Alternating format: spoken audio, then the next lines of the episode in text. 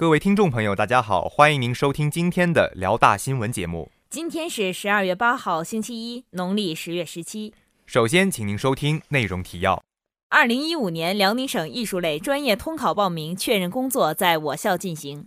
央视寻找最美孝心少年活动到我校采访。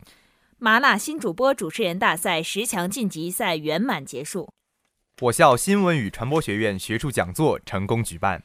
接下来，请您收听本次节目的详细内容。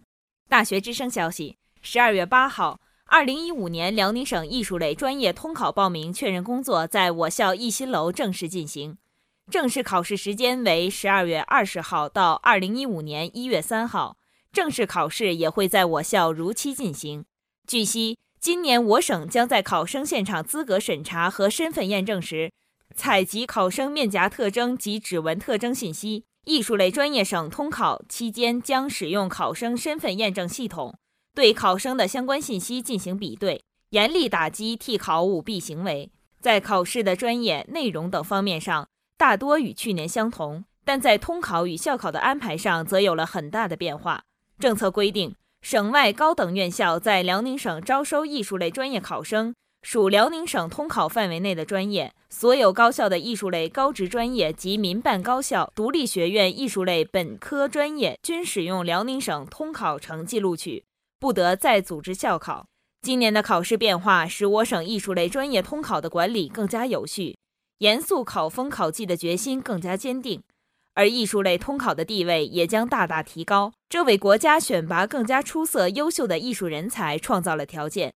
本台记者马良报道。大学之声消息：十二月五号，由中央电视台主办的“寻找最美孝心少年”活动的栏目组来到我校，对钟岳峰同学进行了采访。来自辽宁省海城市同泽中学的钟岳峰是十位获评最美孝心少年的其中之一，这也是我省少年首次获此殊荣。六年前的一场意外车祸让岳峰的爸爸脊椎神经断裂。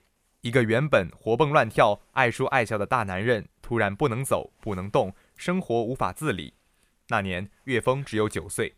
从那时起，岳峰就暗暗下定决心，一定要让爸爸活下去。为缓解父亲的烦闷，岳峰经常给父亲讲故事。懂事的他，还用亲朋凑钱给家里买的电脑，为爸爸开了一家网店，让爸爸躺着也能挣钱。重新找回了生活希望与信心的爸爸，脸上的笑容越来越多。而岳峰更是比爸爸还要高兴。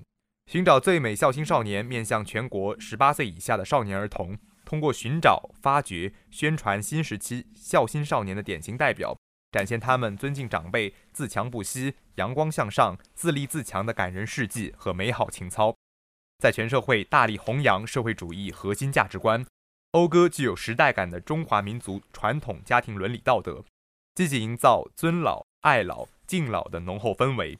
引导青少年与大学生树立正确的道德观和价值观，为我国未成年人教育事业贡献力量。本台记者马良报道。大学之声消息：十二月四号晚上六点，由辽宁广播电台主办的麻辣新主播主持人大赛十强晋级赛在蒲河校区新大学生活动中心举行。出席本次活动的有辽宁大学等各高校领导、娱乐香饽饽主持人香香等评委老师。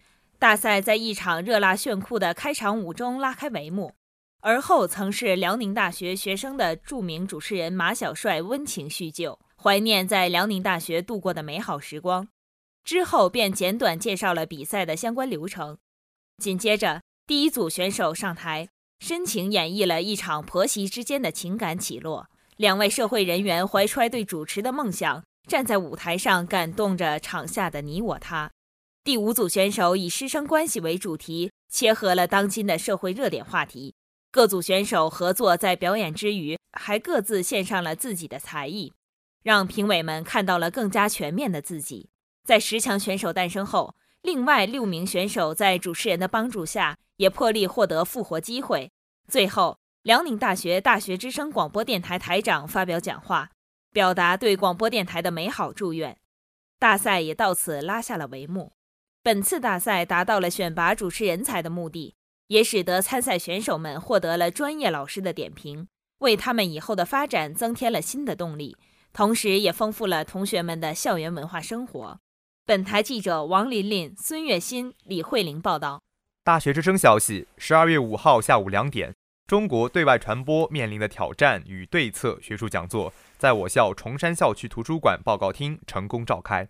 本次讲座由中国外文局对外传播研究中心特约高级研究员程曼丽教授主讲。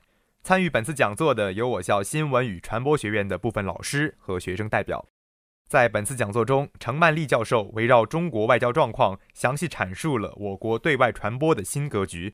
外国媒体涉华报道的变化和我国对外传播存在的问题及对策三个内容，援引真实有效的事例，抒发独到的见解，将晦涩的问题讲解得直白透彻、生动有趣，使在场的学生和老师获益匪浅。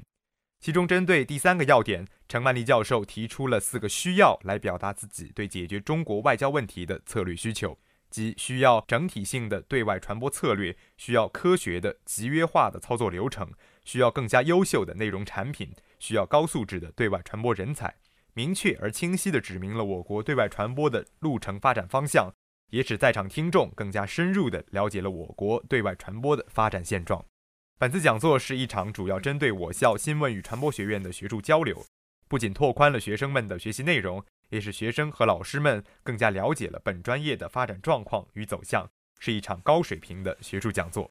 本台记者李慧玲报道。今天的节目就为您播放到这里。导播宋子博，编辑白云、吴倩云，播音朱瑾、顾丹杰。接下来欢迎您收听本台的其他节目。